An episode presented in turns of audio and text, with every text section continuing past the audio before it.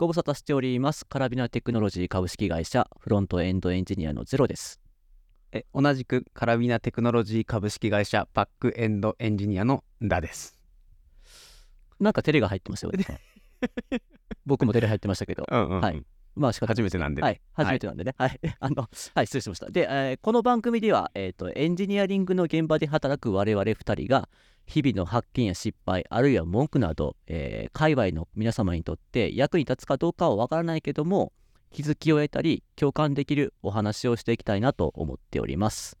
はい。で、今回、えーと、だいじゅうにかいになります。で、えーと、今回だいじゅうにかいはラストの練習帳、ラストの練習帳の感想からの森をさまようプログラマーというテーマでお話ししていきます。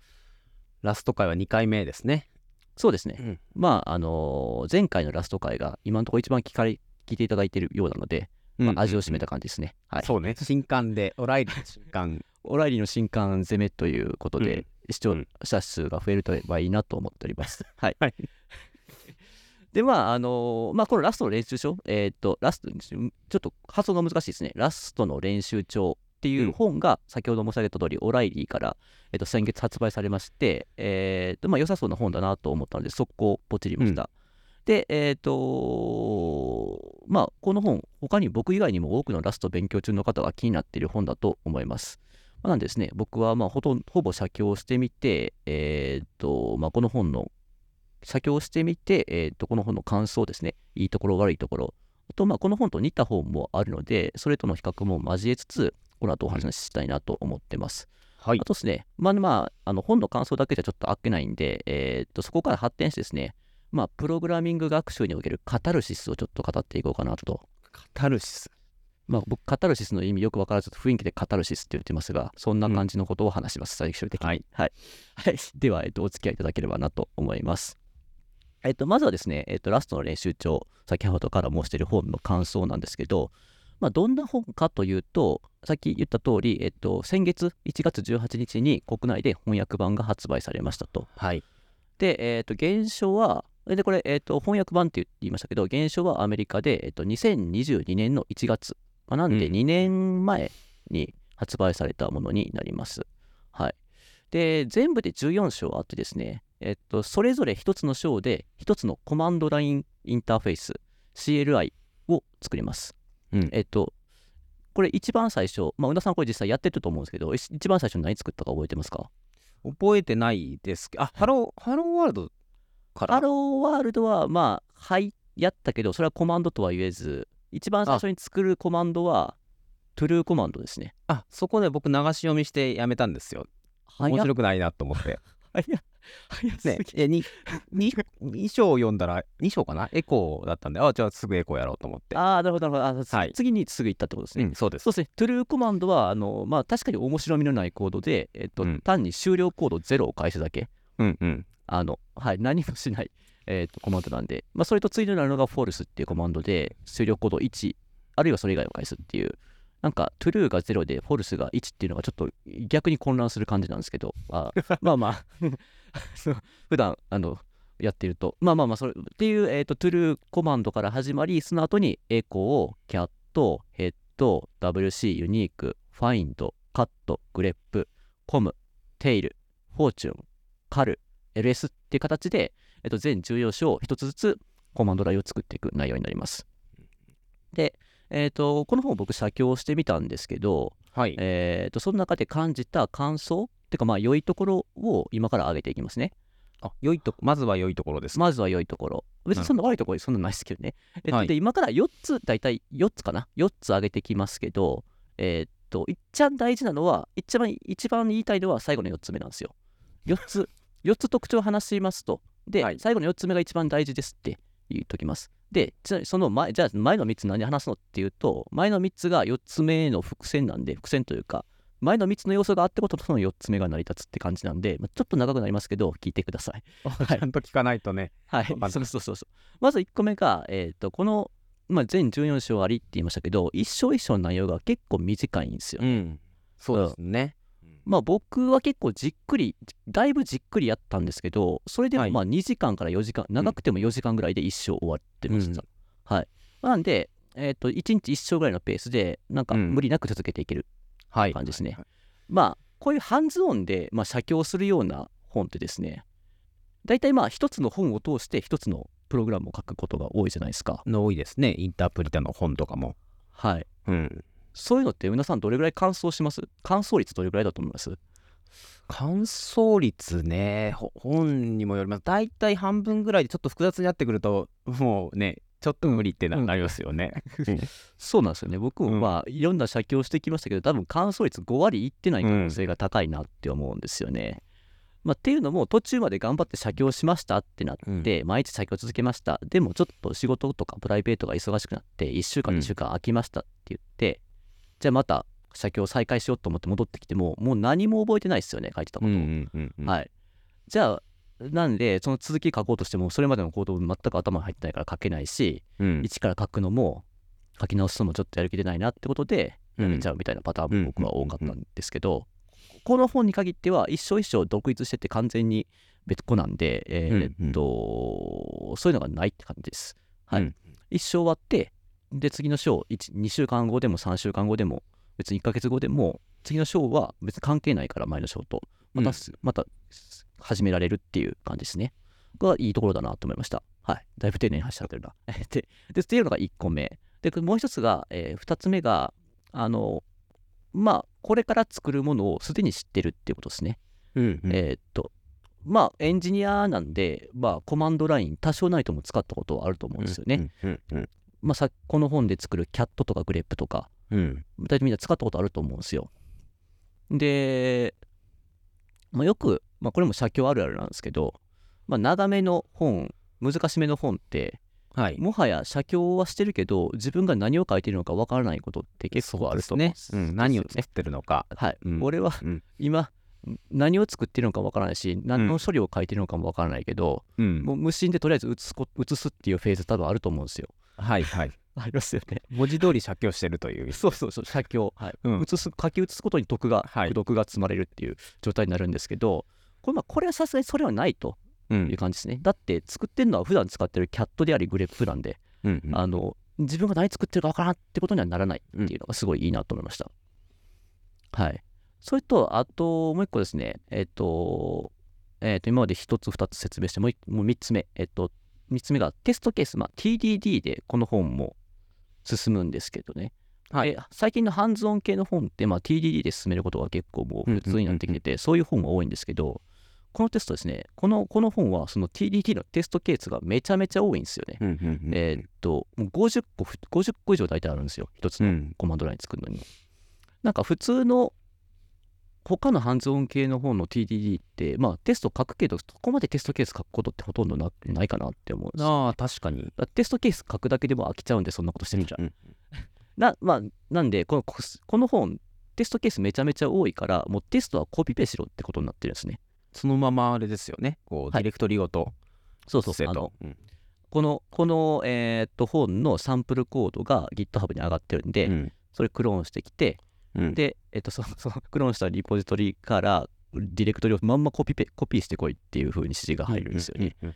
でそれはまあまあいい面悪い面あると思いますけど、まあ、そのごじゅっこのテストケース見てみるとほとんどは同じことの繰り返し、うんうんうんえー、出力と入力が変わってるだけあ入力と出力を入れ替えてるだけなんで、それを手書きする意味確かにないかなと思いました。で、えー、とそのごじゅっこのテストケースを全部パスすりゃ完成ですよっていう形で、まあ、作るものの仕様とか目標が明確になるんでこれ、これ結構いいなって僕は思いました、ねうんうんうん、はいっていう話ですね。で、まあ、今までみっつ説明しましたね。一章一章が短いと、はい、でえー、と今から実装するものをすでに知っているからすんなり実装に入れる、うん、でテストケースがめちゃめちゃ多くて何を実装すべきか正確に分かるっていうことが重なってですね、あのこの本自分で考えて書けるんですよね。ああ、やっぱゼロさんは自分で考えてさあこれから考えてみましょうっていうところを考えたわけですね。そうっす。あマジでこの本の特徴が、うん、今の言いっぷりだと宇田さんはって話になりますけど、まあ後で、まあ後ではいこれが一番いいとこだと思う僕は思っていて、そうそうあの実際第、まあ、ハンズオン系の本でもじゃあこっからは、まあ、今まで説明してきましたが一旦あなたの力で書いてみませんかみたいなことを言われるパターンって結構あると思うんですが、うんうん、ですよね、はい、じゃあクソ真面目にそれを自分の力で書くことって僕個人で言うといくと、まあ、これもご、うん、うーんにかいにいっかいご割ぐらいかなって感じなんですよね、うん、なんでそうなるかっていうと、まあ、さっきも話しましたけど自分が今何書いてるのかすら分かんないのにこの先書けって言われても書けないっていう話です、うん、はいあの想像すらつかんと、うんうん、という話もありもありが結構多いと。で他にはまあ書けというけどじゃあどこまで書いたら OK なんかっていうその見極めが分かんないんですよね、うんうん、ここまでどこまで書いた時点で進んでいいのかっていうのがちょっと難しくてこういうやつって、うん、そこが分かんなくてまあいっかと思ってもすぐページめくっちゃうみたいな、うんうん、パターンは今まで僕の中では多かったんですけどそれに対してですねこの、えー、とラストの練習帳っていう本はあのもうお膳立てがすごいんですよ。というのもですねえー、っと、うん例えばじゃあヘッドコマンド、えー、とだいに章かなさん章かよん章かそれぐらいでよん章から出てくるヘッドコマンドを例に話そうと思うんですけどじゃあそのよん章の始まりはじゃあこれからヘッドコマンドを実装していきましょうと、うん、ちなみにあんた、あんた、あんた方ヘッドコマンド使ったこと、使ったことあるでしょみたいな、うん、まああのヘッドコマンドは指定したファイルの冒頭注行を表示しますよねとでじゃあちなみに、えー、とヘッドコマンドには C オプションとN オプションがあって、うんうん、C を指定した場合は、えー、と最初の授業じゃなくて最初の指定したバイト数が表示されて、うん、N の場合は、えー、と指定した行数が表示されますよねっていう、うんうんはい、実際ヘッドコマンドを打ってみましょうはいその通りになりましたでちゃんとコマンドの解説もしてくれてるっていうそうコマンドそうなんですよねコマンドラインの勉強自体になりますよねそれはあるはいはいって形でなんであなたにはヘッドコマンドないし、うん、ないし C オプションと N オプションを実装してもらいます、うんうん、はいわかりましたねとおー、はい、分かった分かった オーケーオーケー 今から作ってやろうってなるわけですね。でちなみにあのー、サンプルリポジトリにごじゅうななこのテストケース置いてあるんでそれコピペしてください、うんうん、コピペしましたかはいじゃあこのごじゅうななこのテストすべて通れば完成なんで頑張りましょう、うん、って書いてあるんですねよしじゃあ準備は整いましたプログラム変えていきましょうって感じで、まあ、ちょこちょこ進んでいって、まあ、途中ですね途中にだいたい補助関数を作る流れになるんですよねヘルパーまあそうですね補助関数、うん、ヘルパー関数、うん、まあグレップえっ、ー、とこの、えー、とヘッドの場合はなんかパースポジティブイントみたいなヘルパー関数を書いてみましょうとでこの関数のシグネチャーは文字列を引数にとって数値を返しますそのまあバイト C の後に来る数字とか、えー、と N オプションの後に数字とか数字とかをパース、えーとせがえーと安全に解析してするような関数を書きましょうみたいなことを言うんですね。で実際この、えーとこのパースポジティブイント用のテストも先コピペした中に入ってます。それだけ実行してじゃあ一旦一旦このパースポジティブイント実装実装してみましょうよテスト、うん、通りまでやってみましょうみたいな感じで言われて、うん、あやりますやりますそれぐらいすぐやりますよって言ってえっとパースポジティブイントから頑張って書くんですよ。で指定されたテストいつつぐらいポ通ったらあ通ったと思って。うん、次のページ進むわけですね僕は、うん、はいしたら、えー、じゃあじゃあじゃあじゃあさっきあんたが作ったパースポジティブイントイントを本体の プ, リプログラムに組み込みましょうここに置いてください、うん、じゃあテストちなみにじゃあここでもう一回テスト実行してみてくださいどうでしょうさっきまで取ってなかったテストがさらに取ってないですかあともうちょっとあとテストさんじゅっこっすみたいな感じのことになってますねでじゃあ、えー、とここまでで必要な説明は全部したんで残りのさんじゅっこのテストパスしてから次のページに進んでください、うん、頑張ってくださいって言われたらまあ書くよね自分でこの後ここまでお膳立てされたらはいはいはい、まあ、今節丁寧にあの、うん、実装するものを具体的に示し、うん、で若干道筋もその補助関数とかを作って道筋も示してくれて、うん、じゃあ残りのテストを全部パスさせてくださいっていう具体的なゴールを示されたらさすがに自分で書きたくなるんですよって感じでよくできてるなって僕は思いましたね、うんうん、実際僕はこの本写経した全部の章であの回答の最後終的な結果のコードの前に自分で考えてコード書きましたねおーすごいすごいのか、うんじゃんうん、真面目なんかやたら真面目でしたね、まあ、面白かったですよね、うん、まあ僕がやってきた写経の中では多分一に争う有益なものだったなって思いますね。へー。そのやっぱり自分で考えてたコードと、うん、そのこの視聴者の方が書いたコードの違いとかを見て、うん、あなるほどって思わされることも結構あったんでだいぶ勉強になったっていうふうに思いますね。宇田さんはこれどうでした？えーっとですね僕はまあ、そもそもほらラストにそんなに、えーうん、全く書き慣れてないって感じで、まあ、えー、英語版で読んでたんですよ。はい、あのなんでもうコードだけ追ってたっていう感じですね。英語版読んでた、それは難しい、はい、ラスト知らん、英語読み慣れてないっていう二重苦だったんですね。でもまあコードだけを追えばなんとか、まあ、あはいはいはいはいはいみたいな感じで、そんなほら複雑なことしないじゃないですか。そうですね、うんうん、でリポジトリもあるし、ある程度、うんうん、あの行ったらリポジトリを写経する、リポジトリの GitHub の方を写経するっていう感じで、僕は全く考える時間ゼロびょう、テスト取った次行こうみたいな感じで、えー、そうですね、はい、爆速進行してましたね。まあでもそれでもなんか気になった、えー、とこう記法、はい、とかなんか、えー、例えばサムとか、はいはい、すごいあれですけど何これっていうのはもうチャット ジーピーティー に聞いてはあはあみたいな感じでああなるほどですね、とリファレンスを行ったり来たりしながら、はい、それそれでも楽しめましたけどね、結構。ああまあまあ楽しめたなら全然いいと思いますね。はい、はい、まあ、やり方は人それぞれなんで、はい、はい、とは思います、ね。まあ、本当はね、えー、ゼロさんのようにやるのが一番いいでしょう。まあ僕は確かにある程度ラストこれまで書いてきた、うん、全然書けないけどね、またまたのがあるので、まあ実力試しがてらすごい良かったなって感じですね。うん、っていうのがまあえー、っといいところかなと思います。この本の特徴として特徴として良いと良い良い特徴だと思います、うんうん、で、えー、っとまあここからまあちょっとまあちょっと残念なところもなきにしもあらずなんで、えー、っと話していきたいんですけど、まあ、まずちょっと謝らないといけないのが、あの僕この本をこの本を写経しましたって言ってますが、えー、っと全部の書を写経したわけではないんですよね。はあ、それはちょっと言っとかないといけないですね。そうですね。じゅうよん章のうちのそこでやめてたんですか。全じゅうよん章のうちのじゅっ章以降は、きゅう章までは写経をして、うんえっと、じゅっ章以降はもう読んだだけです。ごめんなさいって感じです。うん、はい、ちょっとまあ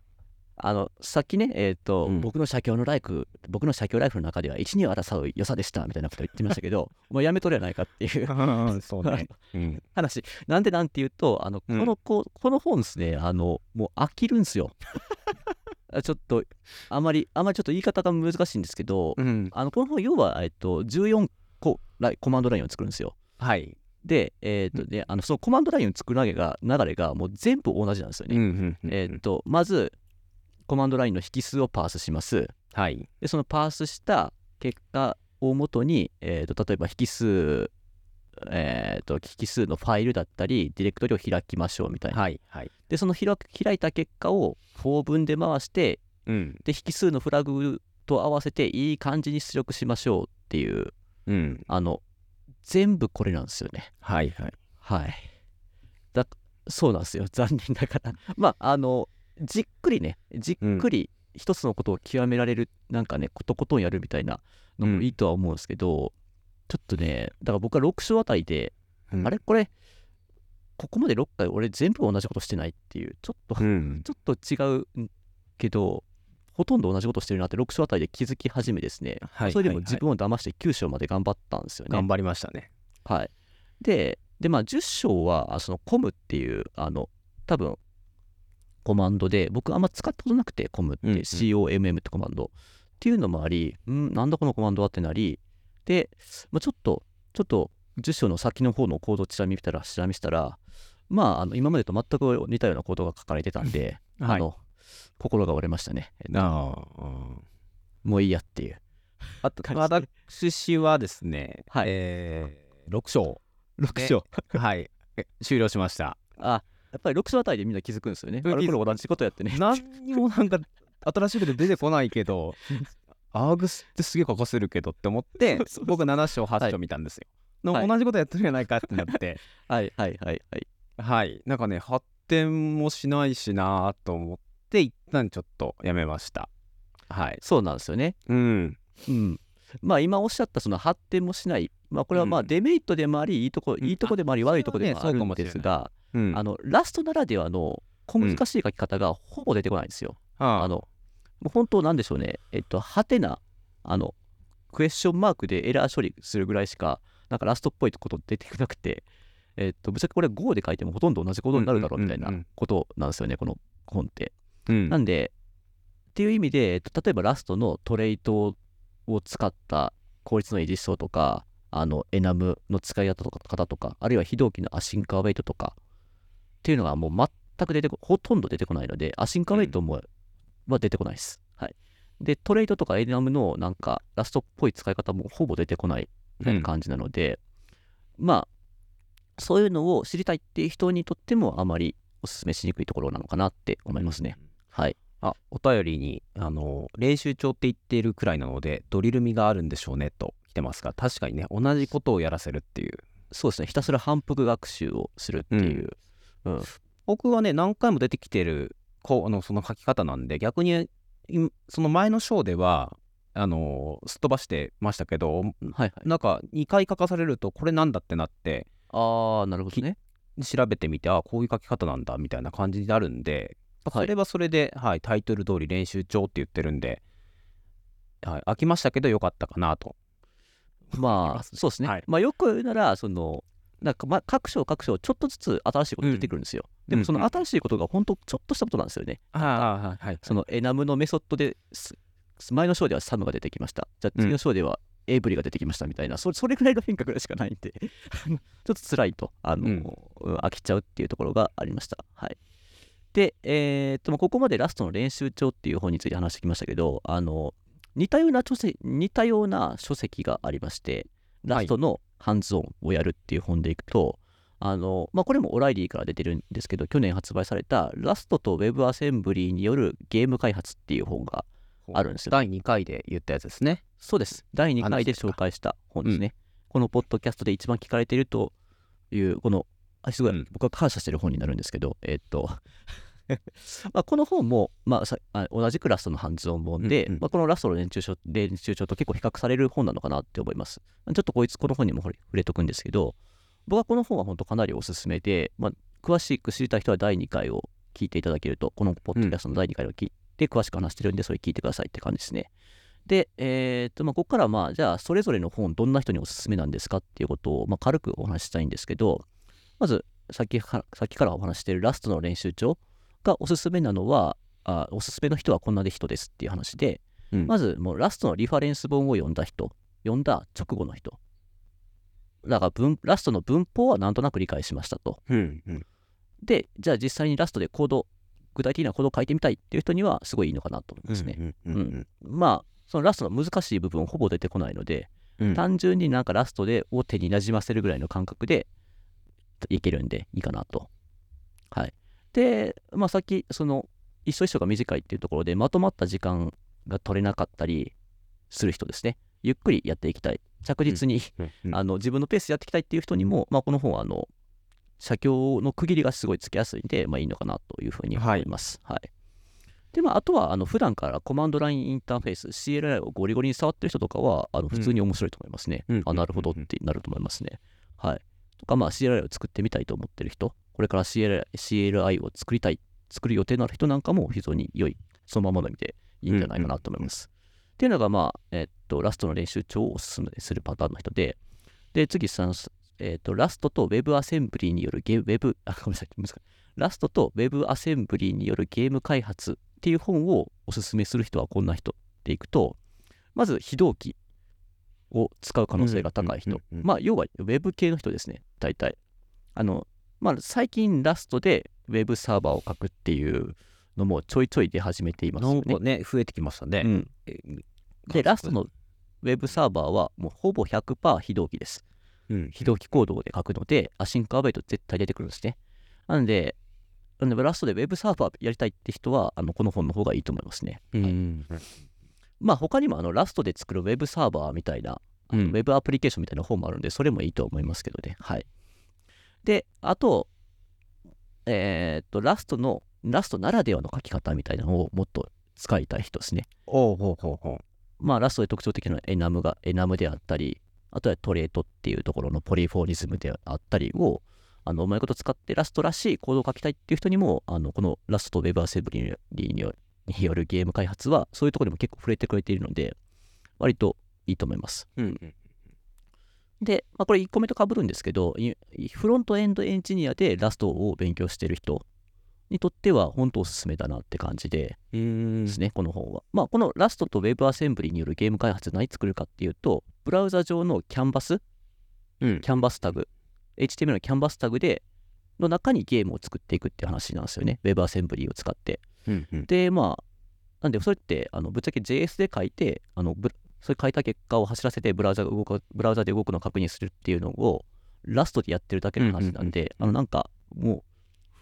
本当 ジェイエス が た, たまたま単に単に ジェイエス を単にラストに書いただけの体験になるんで、あの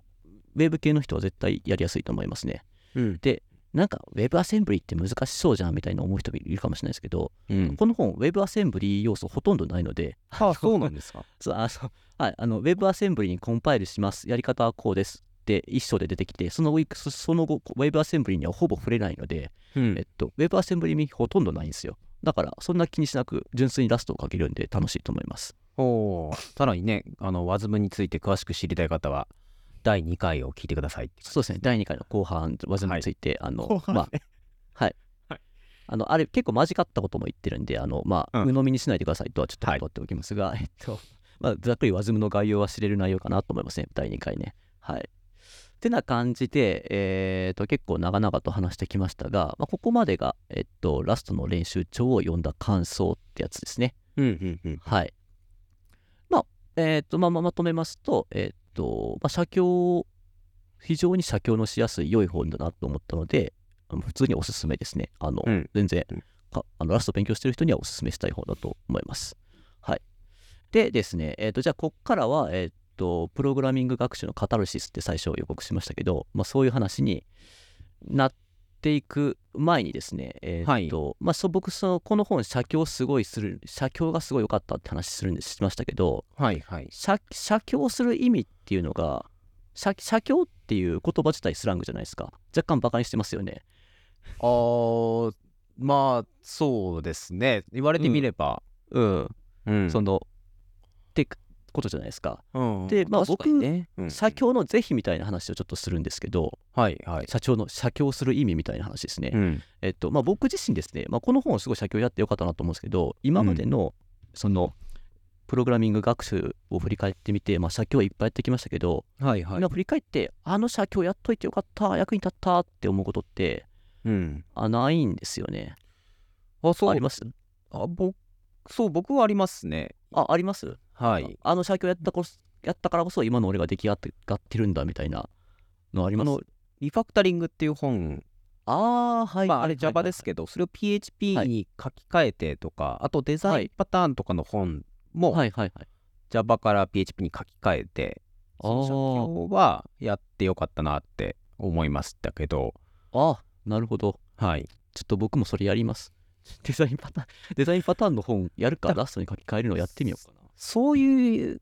えっと、はい、だからハンズオンでやってよかったなって業務に役立ってよかったなっていうのはないですかね、はい、ああ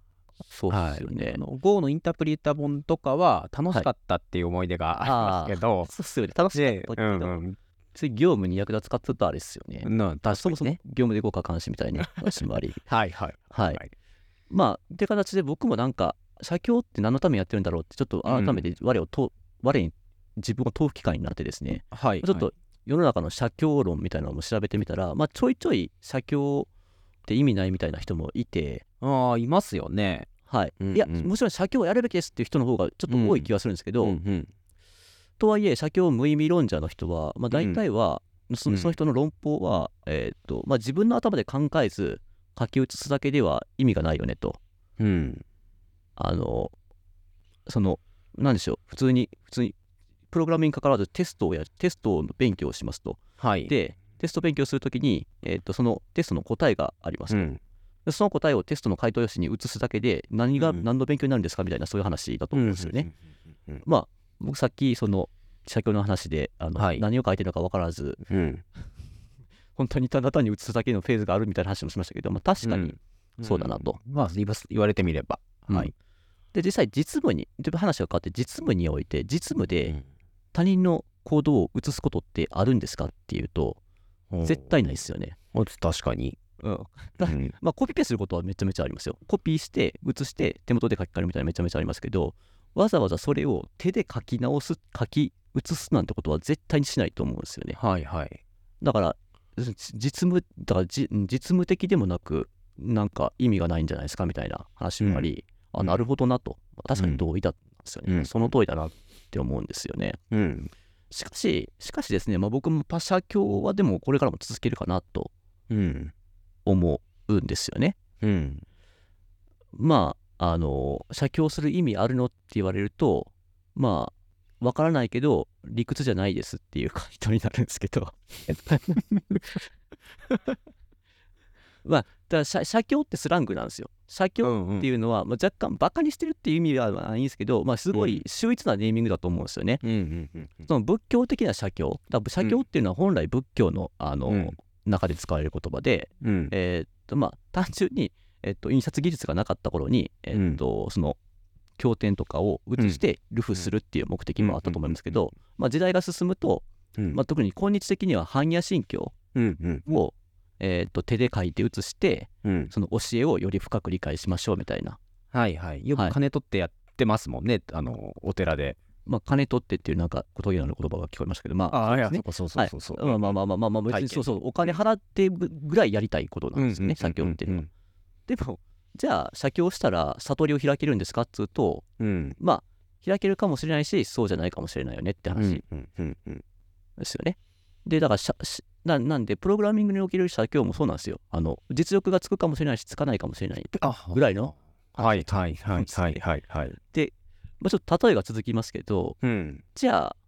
野球選手をたとに例えると、はい、別に、まあ、何でもいいんですけどね、野球でも。野球選手ってなんで素振りするんですかね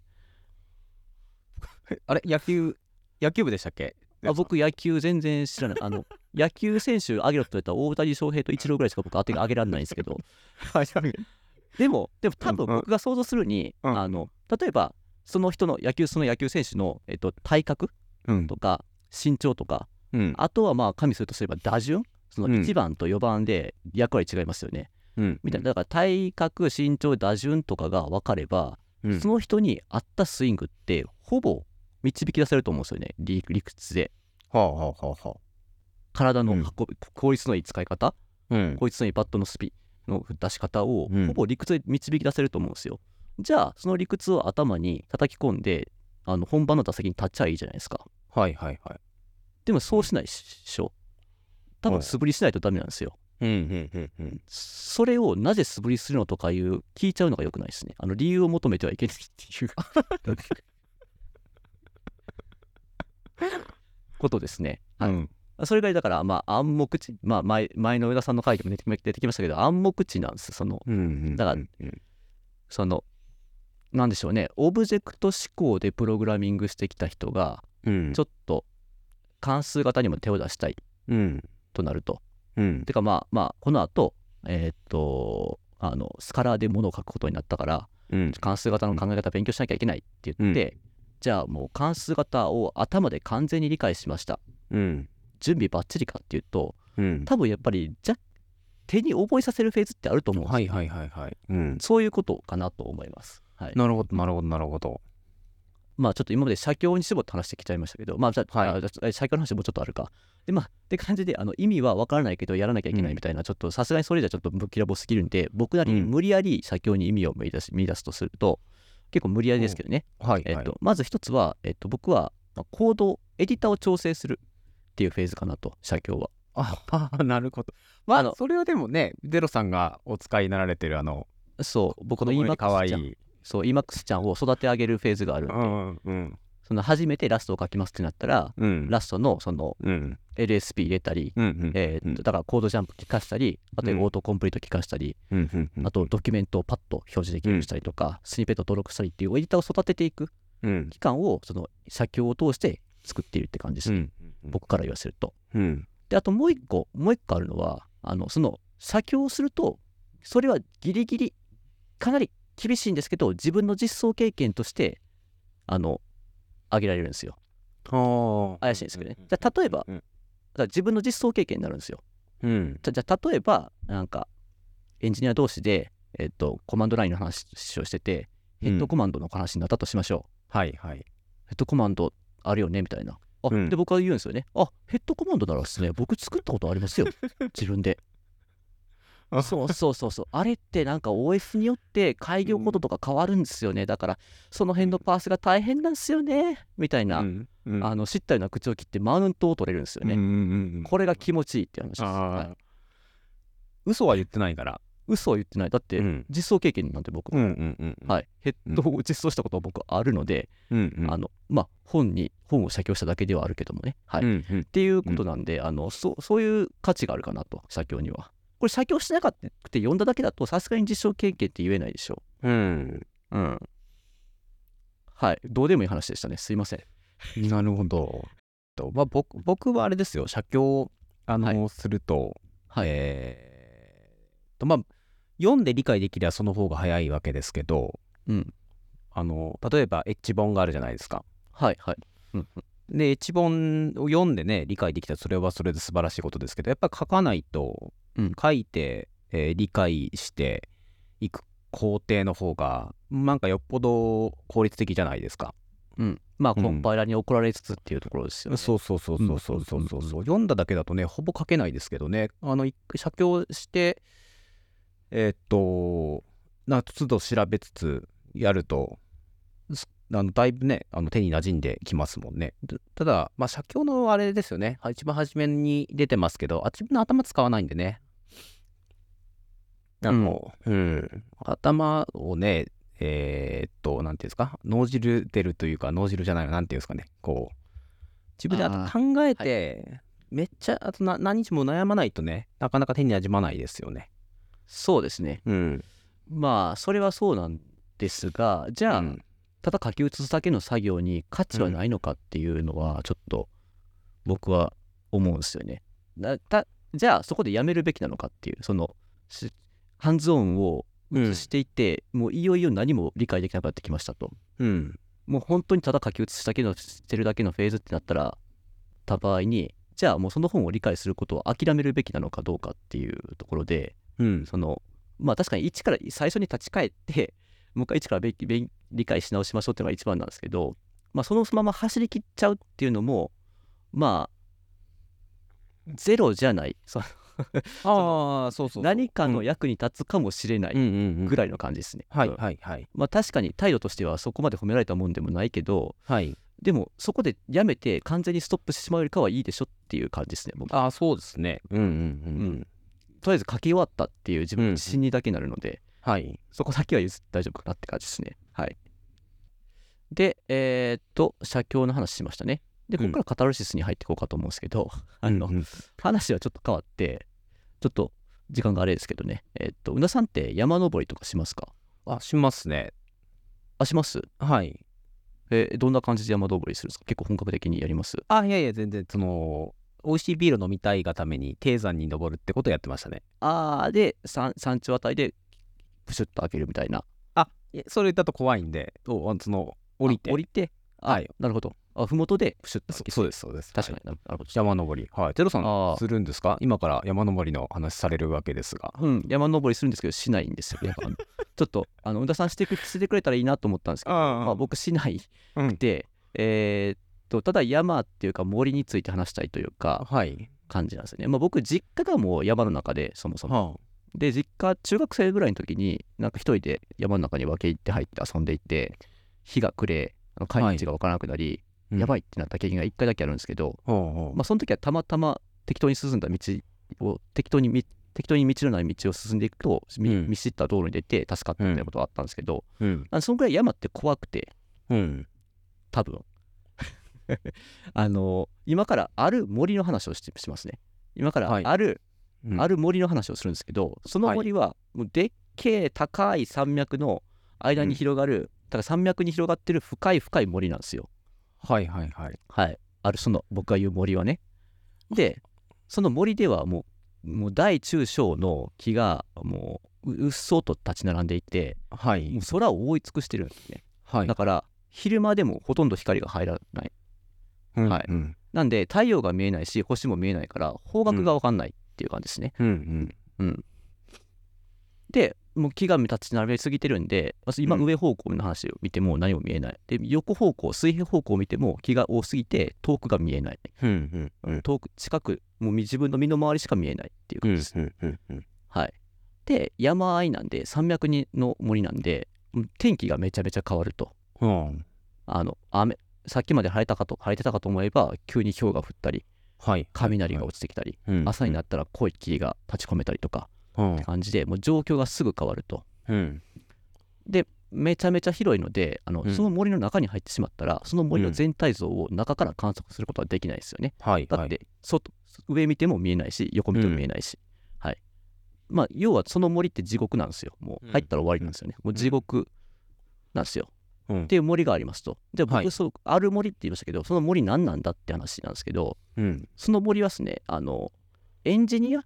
プログラマーのスタート地点がその森なんですよ、うん、ほうプログラマーとして一歩踏み出して、はい、その一歩目はその森のど真ん中なんですよね、はあはあはあ、今言った、はあうん、何言ってんだって話ですよねあの深夜のテンションの話みたいそうなんです。だからエンジニア地獄スタートなんですよ、うん、えー、っと、うんまあ、プログラミングの世界にその森をなぞらえたんですけど、はいはいはい、結局プログラミングの世界って広大すぎるじゃないですか、うんえーっとうん、何か勉強してもその先にさらに深いその分野が広がっていて、うん、じゃあその先をそのそのその深い分野一つ掘ってみようと思ったらさらに分岐が出て、うん、もうどんどんどんどん深い世界に、うん、広がっていって、うん、もう橋が見えないじゃないですか、うんうん、って感じですね。でトレンドってしょっちゅう変わりますよねプログラムって、うん、確かまあまあ フ, フロントなら特にですけど、はい、フロントならそのえー、っと処理をブラウザに寄せてやるとか、うんうんうん、っていうのが に,さん 年前までだったのに今はやっぱりサーバーサイドに寄せましょうってなったりとか、うんうんうんうんまあ、そのサーバーサイドのプログラムでもなんか昔は Rails とかの Rails とかのあの動的片付け言語がで速攻を作りましょうみたいなのから、うんうん、最近はあの静的片付け言語で堅牢に作りましょうみたいな、うんうん、あと他にも機械学習でとかいうのも流行りましたし、うんうん、今で言うと生成 エーアイ で自動化とかみたいな感じでもう数年単位でコロコロコロコロなんか目指すべき方向を変えなきゃいけない人によっては、うん、っていう状況なんですよね。これさっき言った僕がさっき僕が言った山と似たような感じだと思うんですよね、うんうん、でなんでその山の森の中心に入ってしまった山の森の中に中心に入ってしまったら目標はその森から出たいんですけど、はい、多分僕ら一生その森を抜け出すことはないんですよ、うん、おそらくは、いや抜け出さなきゃいけないんですけどね抜け出したいんだが抜け出せないっていう話をしています、はい、すごい今例えが長かったけどでちょっと最初の話に戻りますけど、まあ、僕そのラストの練習帳でラストを勉強していますって話しましたが、うん、じゃああなたゼロさんあなたなぜラストを勉強してるんですかって聞かれた場合僕具体的な答えってあんまなくてあそうなんですかなぜですかって言われたら僕はだって別に僕フロントなんでなんか、うんまあ、今後業務で使えたらいいなと思ってますよ、うん、でもだいぶ長いですよねラストの、はい、そうそうなんです長いですもう結構もうさんねん以上ぐらい前からずっと勉強してるんですけどそうですね、なんか、うんうんはい、日の目を見ないって感じですけどそう日の目見ないんですよ、うんうんうん、なんて僕がバックエンドエンジニアに転向するみたいな話も別にしてないし、うんうんうん、フロントで WebAssembly を使わなきゃいけないほど高速な処理をする必要もないんですけど、うん、って感じでなんか別になんでって言われたら具体的にこうですっていうのなくて、うん、じゃあその理由を考えると、うん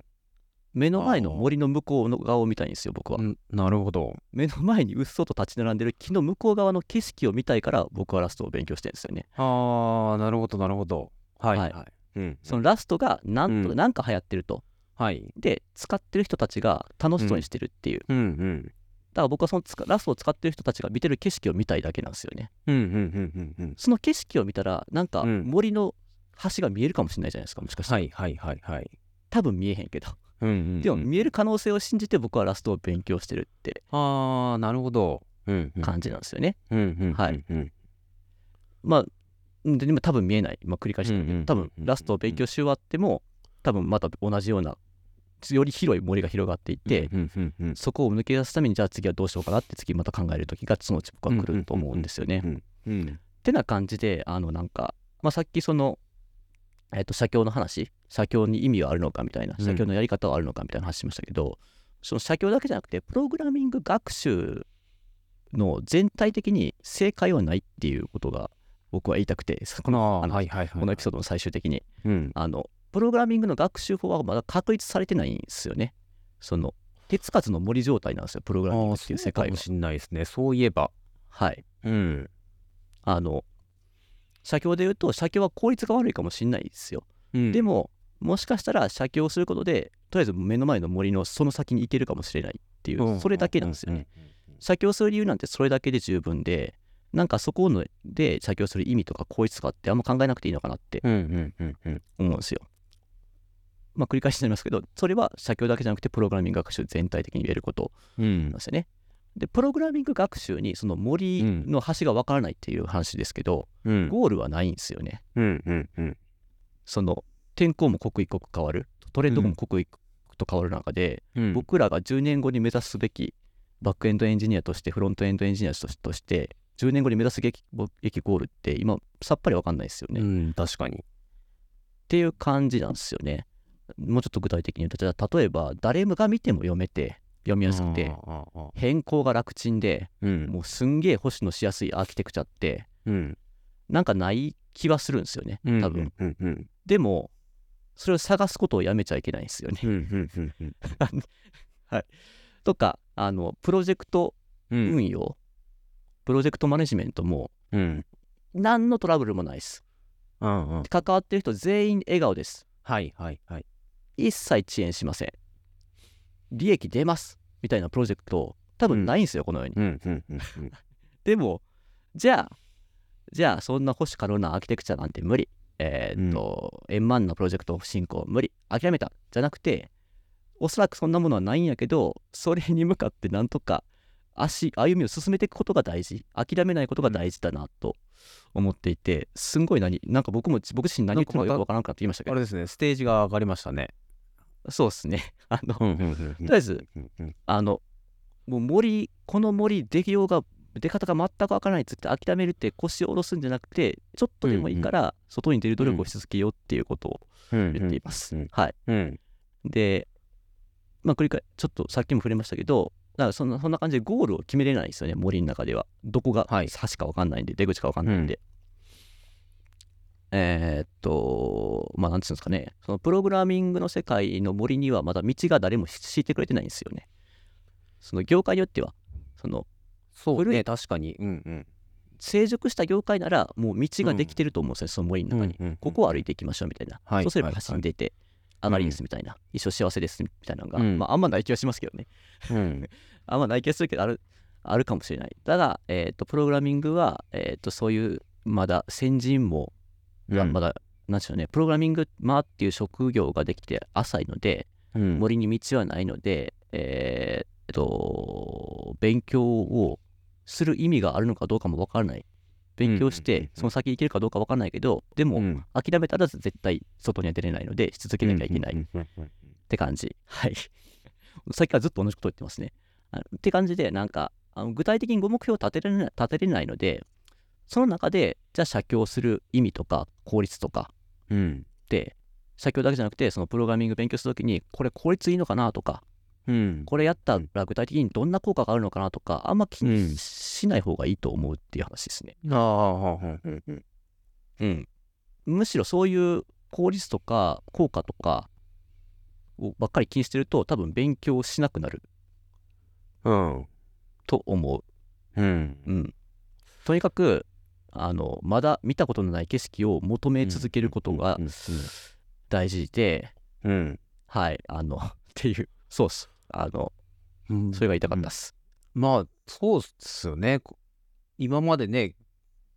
業務外でやってることなんで効率とか意味とかね考えて続けた試しはないという続いた試しはないからですよね、うん、そのさっき運田さん言ってましたけどその Go で作るインタープリタ本とか、うん、あとはコンパイラ本とかやってると思うんですけど、うんはいはいなんかそれをやる理由ってなんかあるあるありますかね具体的にやっぱりそれはあれじゃないですか森違う森を見てみたいっていうことになるんじゃないですかねですよね。その森の先を光景を見てみたいってことです、うん、コンパイラかける人の見てる景色を俺も見たいっていう、うん、そうそうそうそうでそれが終わると次どうにも シーピーユー のこと分からなければいけないんじゃないかって思い始めるはいはいはい、はいうんで次 シーピーユー の本を買って全く分からんってなるみたいな感じですかね、はい、ああだからすごく分かりますよ。そのあのここがあの橋だと思って、はい、終わったらみたいなはいはいそうそうそう、うん、そういうことなんですよ、うん、あのもしかしたらその シーピーユー の先にゴールがあって、うん、あのもうエンジニアとして最強になれる可能性がゼロじゃないっすよね、うんうんうん、シーピーユー の先に、まあ、多分ないけど、うん、でもだからそういう感じっすよね、うん、もう例えばその感覚にあのを味わうと次があるんじゃないかって思えるから、うん、あのいろんなものに興味が湧くっていうのもまた好循環としてあるかもしれないですね。そうですね、うんうんうんうんうん、確かにもう、うん、先が見えないっつって興味をなくしてしまってはダメですよっていうこともありますね。興味を持ち続けましょうみたいな、うんうん、まあこの番組ドラゴンボール例えがよく出てきますけど、ベジータナメック星のベジータって、うん、サイヤ人を目指すじゃないですか、うん、サイヤ人になるためにいろいろやるじゃないですか、はい、例えば死にかけてみたりとか、うんうんうん、でもナメック星ではベジータなれサイヤ人になれなかったっすよね。じゃあ、うん、てかてかサイヤ人って何って話なんですよ。サイヤ人って、うん、でただの前説なんでどういう状態がサイヤ人かも分かってないですよベジータですよね。ああそれ森の橋と同じなんですよ。はいはいはいはい、はい、でも、うん、俺はもうそのその先の光景が見たくてベジータは死にかけてみたりするわけですよね、うんうん、そ, それは無駄じゃないと思うんですよね、まあ、最終的になれなかったとしても、うん、っていう普通に今の例えいらんかったけどああなるほどなるほど、はい、あ、うんうん、あの要はあれですね、あのー、結構ね僕とゼロさんが面接とかする中で、うん、あのー、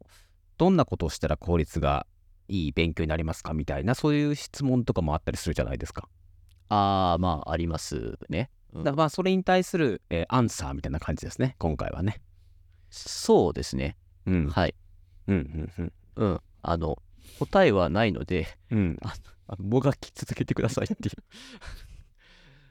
まあ、あじゃあまあ一つ今の話でいくとまあ、うん、確かによく受けますよね。あの僕この後何を勉強したらいいですかねみたいな、うんうんうんうん、聞くのはまあなんかあれですよね、我々に対してその気合をアピールしてくれてるとは思うんですけど、うんうんうん、その勉強やりますっていう、うんうん、何でしょうね、あのその自分でその進む方角を決めれないのは結構まずくて、その情報を持たなすぎているかなと僕は思いますね。逆にそれ聞いちゃうのはあなたの無知を晒してるだけっていうパターンもあるので、うん、ちょっと慎重になった方がいいと思いますねそういう質問は、うんうんうんまあ、やるならそういう質問をするなら、あこれとこれ勉強しようと思うんですけどどうすかねとかなら全然いいと思います、ね、うんうんうん、なんか丸投げしちゃうのは、うん、なんか方角も全く分からない森の中で、うん、その自分が進むべき方角を人に丸投げしちゃうのは絶対良くないと思うんですよね、うんうんうんうん、で無理くり森に紐関連付けて話しました。はいいいですねはい、はい、ってな感じでまあなかなか終わりがなくなってきたんでこの辺でおしまいにしようかなと思いますけど、まあとりあえずあれですか、言えることはこのラストの練習帳を買って無心でやれということですかね。興味があればそうですね、うんうん、はい、あのラストが描ける人の見てる景色をみんなで見に行きましょうっていう感じですね、うんはい、というのと、えー、これを聞いたあのカラビナ以外の人にはどんなメッセージがあるんでしょうか。あそうですね、一緒にあのまあラストに限らず、うん、えー、っと別の高エンジニアの高みの世界を一緒に見に行く仲間を、うんうんうん、あのカラビナテクノロジーで募集しておりますのであの気になった方は、えっとうん、ウォンテッドリーか、うん、あるいは弊社の、うん、問い合わせページからご応募いただければなと思います、はいはい、ちなみに、はいえー、カラビナではラストの導入事例あったりするんでしょうか。あ、ないっす、はい、あの僕がそのだいいち号になれればいいなと思ってやってますが、うんえっと、今のところ予定は全くないですね、えっと、目のが立ってないです、うんうんうん、でもねあのゼロではないですね、えー、そうそう可能性は、うん、ですよね。まあカラビナの話やってますけどな、そういう新しい言語をや る, やるっていうのをなんか、うん、なん止める文化はあんまりないので、うんうんうん、えっとまあやっていいタイム見ればいいんじゃないのぐらいにみんな思ってるだけなんでえっとあちょちょっと最後余計なこと言ったかなあ、えっと、あまあそういう文化なんであの、うん、全然カラビナでラストやりたいって人も可能性はありますね。はい、うんうん、はい、えー、っとじゃあ自然な募集も済んだところで、今日はこの辺で終わりましょうかね。はい、ではでは、ありがとうございました。ありがとうございました。